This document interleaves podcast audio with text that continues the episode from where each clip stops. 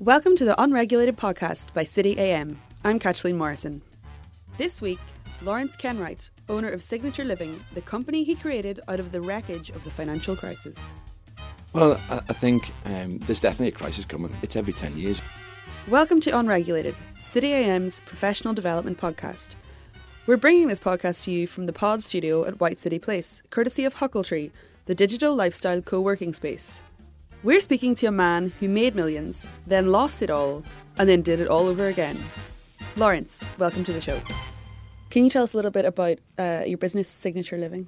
Okay, so Signature Living was started on August 14, 2008. We started off with one apartment that we got back from the liquidator after I'd just gone into liquidation. Nice of them. Uh, yeah, lovely. And um, I came up with not so much a light bulb moment, but a, but a view of um, there's a gap in the market. It's about group accommodation. Hotels don't really provide for that. Uh, and then I started building up on that platform. And then I realised that there's another gap in the market, which is hotels that tell a story and separate themselves off from the Madden crowd and the vanilla hotels that I believe are out there. And now we've grown to 2,000 beds a night in Liverpool. Uh, we have the most occupied hotels in the city. We have we are number one on TripAdvisor. Um, we're 85% women, believe it or not, uh, because they are uh, totally linked into social platforms. We have almost a million followers now on Facebook. Uh, we hope to, hope to get that to 10 million. And we've now got expansions in Cardiff, um, Belfast, Preston, Manchester, and two more hotels to open in Liverpool. We have 250 million pounds worth of GDV on our books now, uh, and we've just or just are about to acquire our first development, which will house 3,000 people. So it's a major development. It's 120 million pounds on its own, um, and we do this because we're not just a builder, stroke developer, stroke operator. We're actually someone who can tell a story. And if you want to sell something and you want to push it forward, it's how you tell and how you portray that story that really counts. And I don't think there's another developer, stroke builder, stroke hotelier that does that anyway. And I think we're the first. And we're the first because we're up against the likes of the Hiltons and Novotels and Ibises, these major brands that are around the world. In Liverpool, they run at 77% occupancy. We run at 95 to 98. And it's because we tell a story. So there's a big difference between us and, and the rest. Um, and I'm sure people will follow what we're doing, but you know, hopefully, we'll be the, the Hoover to Hoover, and we'll be slightly different than everyone else. So you have quite an interesting past in business. Can you just give us a bit of background? What was your first uh, venture? So I started out at the tender age of 23 uh, with a retail store, and um, didn't have a background in, in business, and probably learned more by failures than than my successes. So. I, rolling on quite a few years, 36 years of age, I had uh, 32 retail stores, 450 staff, factory in Sri Lanka, factory in Liverpool. Uh, and then I realised one day that uh, my life was my own, and the reason for going into business is to gain some control, and it was a tail wagging the dog. Um, and I sold out, put my money into property, and lost every penny.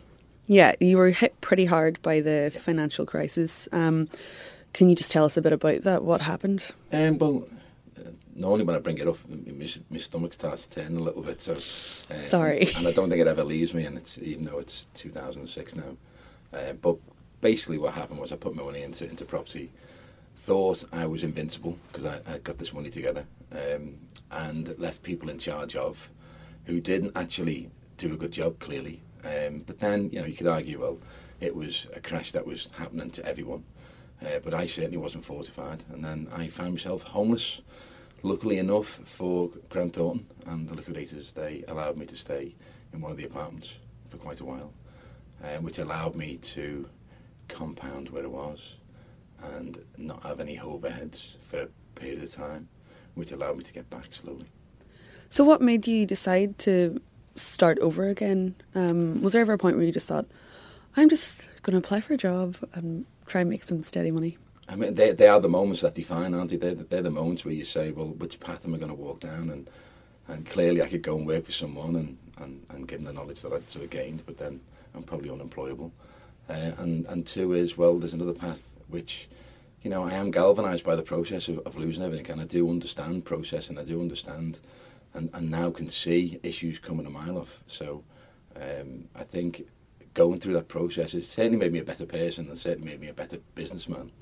Um, and I'm so happy I did jump back on the horse um, because I was, as I said before, galvanised by the process. And I am far more aggressive in going down the path that is righteous rather than the one that may be fractious. When did you realise that things were actually starting to turn around and you were kind of seeing some successes? I think um, I realised very, very early on that um, if I was to go into the hotel business, there was this new phenomenon which was social platforms. And rather than me try and lock on social platforms onto a hotel, uh, try and define a hotel which actually screamed out social platforms. In other words, when you walk into a room, you walk into something you have to tell your friends about. You know, you walk in, you scream, oh my God, what is this place? I've got to show my friends what it is. And so that's where that design aspect come from. So that WTF sort of thing is, is basically what our business built upon. But that was built upon actually before it was a real phenomenon. So we started that process in, in 2008, August 14th. And um, every single room that we created was different, and every single room had something to scream about, which ultimately ended up on social platforms, which ultimately ended up selling our rooms later on. Yeah, your hotels are all um, of a theme. Is it? Um, can you just tell us a bit about? Is it football themed hotels? Is your main no, thing? No, no, no, no. It's not that at all. It's it's whatever theme we're going to go. So whether it's football or whether it's it's uh, the Titanic, or or whether it's you know Crumlin Road or, or whatever it may be, there are stories. So rather than, in my view, hotels have gone too vanilla now. It's almost like you. Um, uh, you walk into a hotel and, and it's almost like a conveyor belt um, and you, you check in through your Q code on your phone and no one speaks to you. Ours is totally different than that. Ours is, is an experience. So we have to make ours as unique an experience as possible in order for people to talk about it. So that's pretty much the simplicity of what we do, but actually uh, no one else is doing it. And you do specialize in stag and hen parties, I think, because it's you kind of go with a lot of rooms, um, a lot of beds in a room. Kind of, why, why did you go down that path? Well, we are well. We don't totally do that, so we're 50-50 on, on that. So uh, yeah, we do hens and stags, as a lot of hotels do, but we just are more specific in what we give. And hotels just give you a room, we give you a large room. And then we also do hotels that tell a story, or, or, or we, we resurrect a story, such as 30 James Street, and push it out through social platforms, and people get interested and intrigued and come in that way. That certainly isn't a hen and stag sort of proposition. But why we done that with the hen and stag side is when we started on August 14, 2008, the average group was eight. Now it's 18. And the reason why it's 18 is because we're far more connected than ever before. And hotels just haven't seen to jump on that gig. They just don't realise that there is a difference because the format is still the same. But I think the landscape is totally different than what it was 10 years ago. And I think it's going to be even so much different, more different in another 10 years. So we're adapting ourselves to that platform rather than 10 years ago. So this, uh, the change in the future, the change for the platform, what, where do you see it going? Uh, I think, I think all things will be socially driven. Uh, I think emails are pretty much finished. Uh, I think TV advertisement is finished. I think um, I think news is, is okay only because it ends up in being blogs and content writing. I think radio is finished. I think the new way to promote is not frontline, not saying have this for ninety nine pounds, but actually peer to peer, Peter to John. Have you seen this? And that's the new format. Um, and, and I don't know whether the commercial businesses that are out there actually can one fold into that, and two understand it. So do you use a lot of social influencers? Is that a big part um, of your marketing? Uh, we don't use influencers as such. We do, but not a lot. We, we, tend to try and make our videos and our content as viral as possible. You know, have you seen this? Not have this room for ninety nine pounds. You know, it's a, there's a different aspect. You know, if you ever have this room for ninety nine pounds, you're invading their social space. But if you're saying, have you seen this amazing space? It's a different question, and therefore people are more aligned to share. And are you moving your booking onto social platforms as well, so people book the rooms through social media? Yeah, I think I think we are different in a way that we have already proven that 65% of our bookings comes through Facebook alone. So that's a huge stat, and normal hotels is less than one percent. Uh, we don't actually take the bookings online, and we try not to take them online, which is totally different to anyone else that's out there. We want to understand why you're coming, so we can actually form your weekend or your break um, to exactly what you want. Whereas I think it's very difficult to do that online.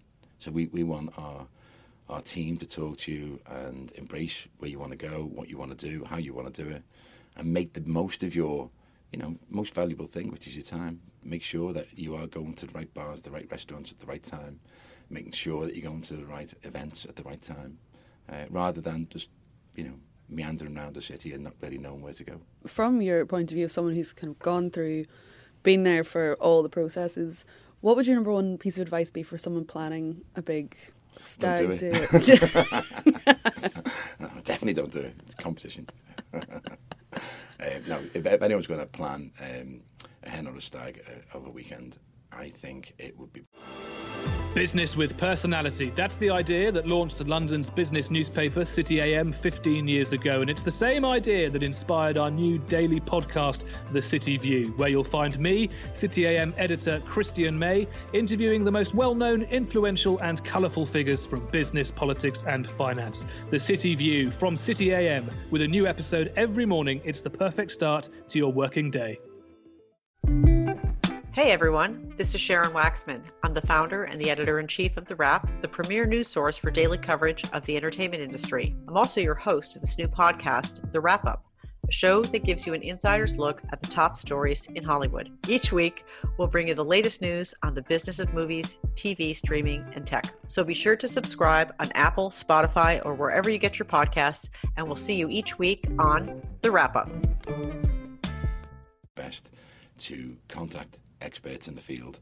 Don't try and take on that poison chalice. Don't try and get involved in everyone's, you know, nuances and, and issues and what they want to do. And I think, y- you know, you are creating a, a huge issue for yourself if you're trying to organise it.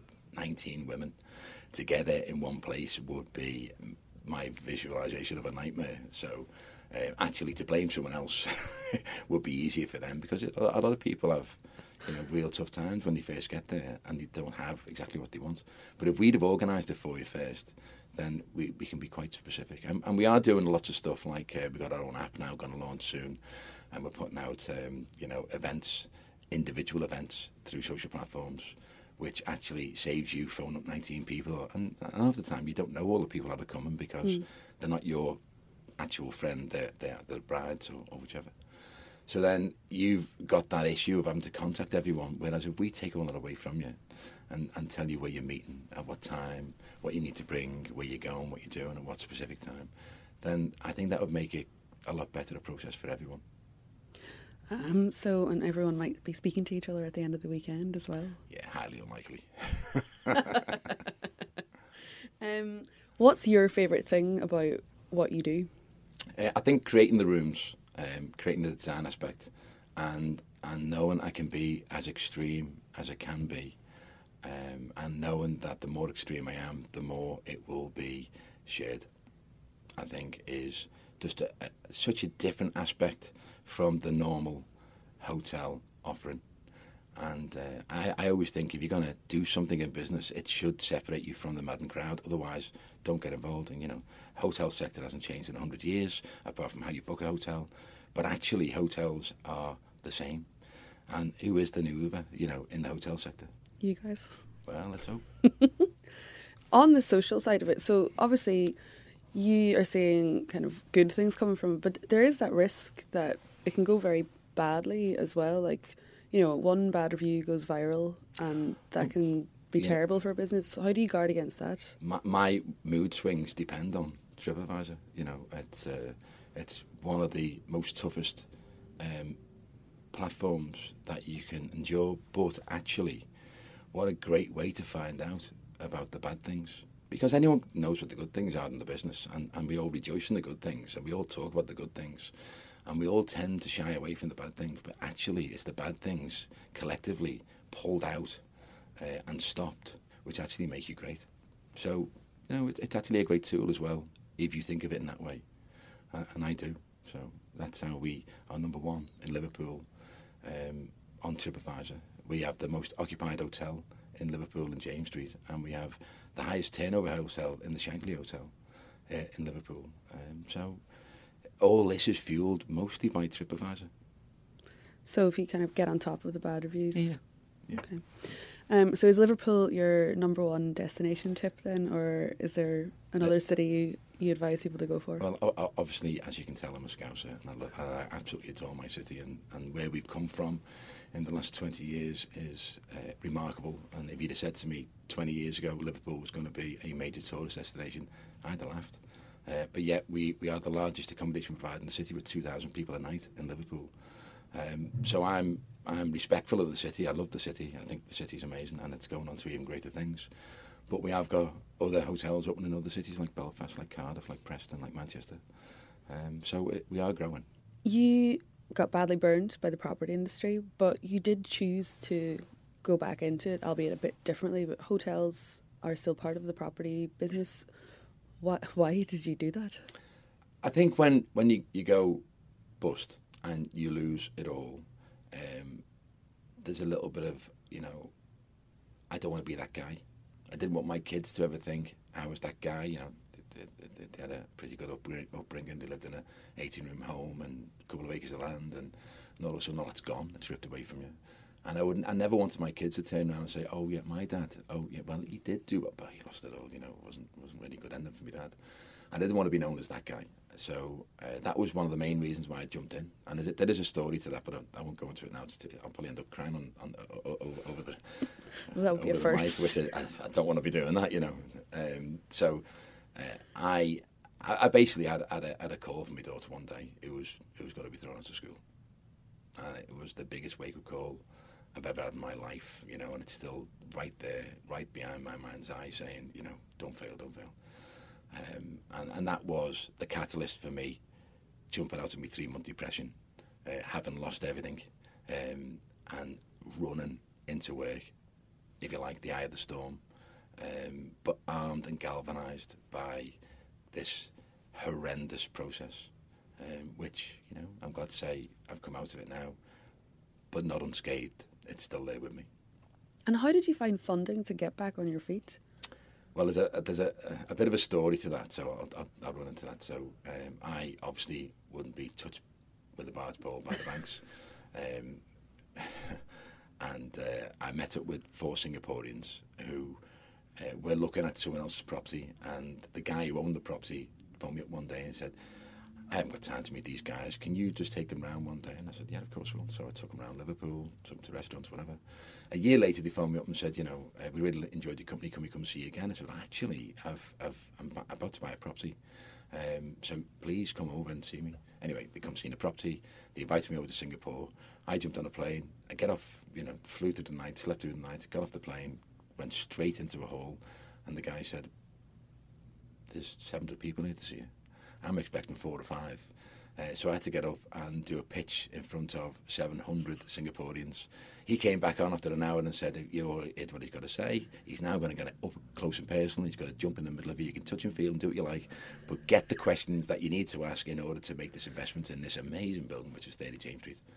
And I'm like, wow, this is strange, you know. Um, sure enough, at the end of that hour session, he come back on and said, who wants to buy? 400 hands went up. I'm after, I've got 65 units, it's 5 million pounds. I couldn't get five pence, never mind 5 million pounds. and um, he said, okay, there's too many. So there's 65 units. So if you want to be the lucky person to win the right to purchase one of these units, please write your name on a piece of paper, put it in a hat, and queue up and pick a name out of a hat. And sure enough, they picked the names out of the hat and they queued up like lovely people and queued up, put the names down. Three months later, just under 6 million, 5 million something came on. Um, we developed 30 James Street. Um, it's run at 99.4%. It does 100k a week in food and beverage. It's it's an amazing hotel. It's fantastic. Um, and and if ever you wanted to see a building that didn't make economic sense, that lay there derelict for 30 years, and some raven lunatic comes along and says, I'm going to turn that into a hotel because no one else could, then that's the example. It's basically it was a raffle, Absolutely. funding raffle. Absolutely. I was the first guy to do the lottery in 2000. Given your background of building yourself up, losing it all, Mm. building yourself back up again, what would your advice be to someone? There's, you know, there's um kind of dark mutterings out there at the moment of another financial crisis looming. Say the worst happens. What's your advice for someone who kind of loses it all and doesn't know how to pick themselves up again?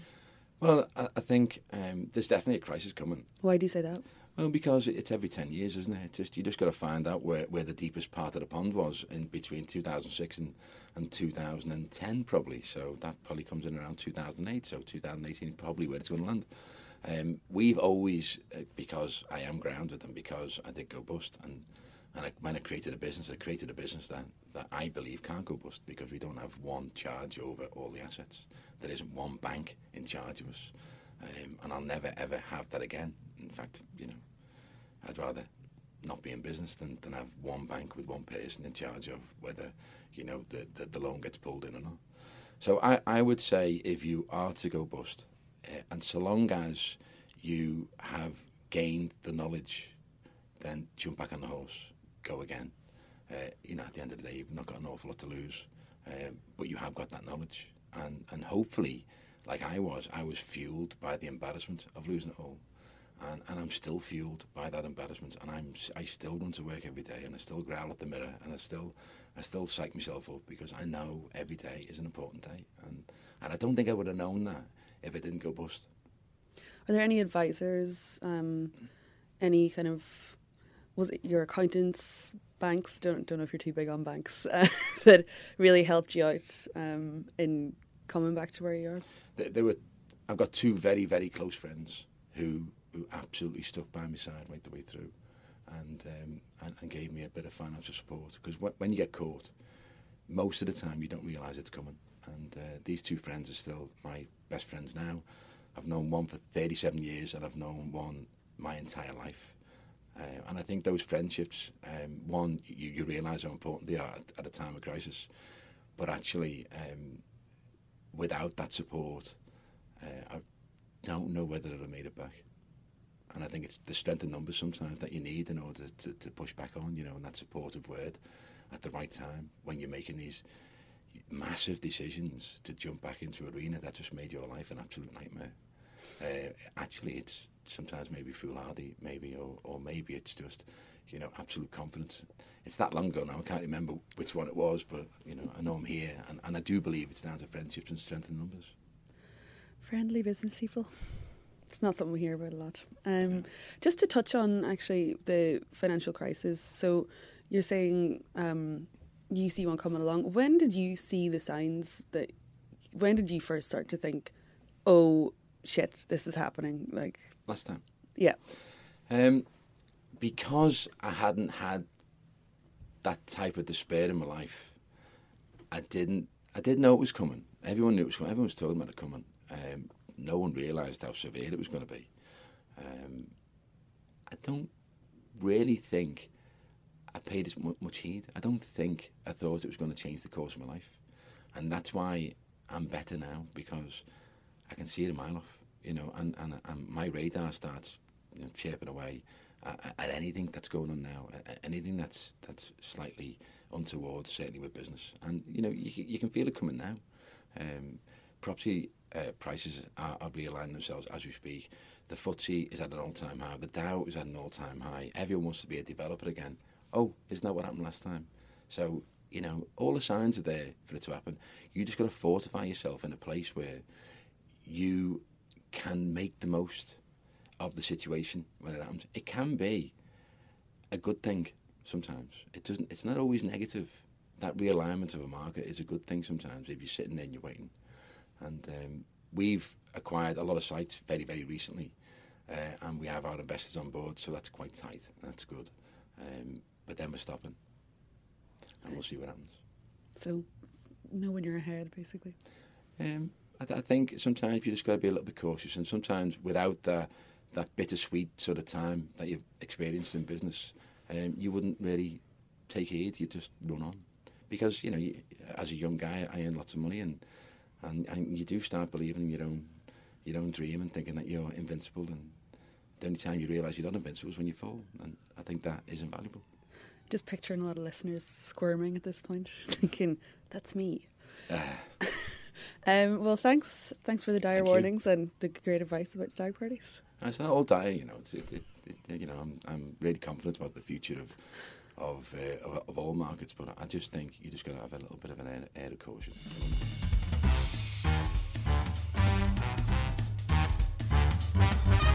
Well, that's it for this week. Follow us on Twitter on at unregulatedpod for updates. With thanks to Lawrence, Emma, who was producing this week, and Huckletree and White City Place. This has been the Unregulated Podcast.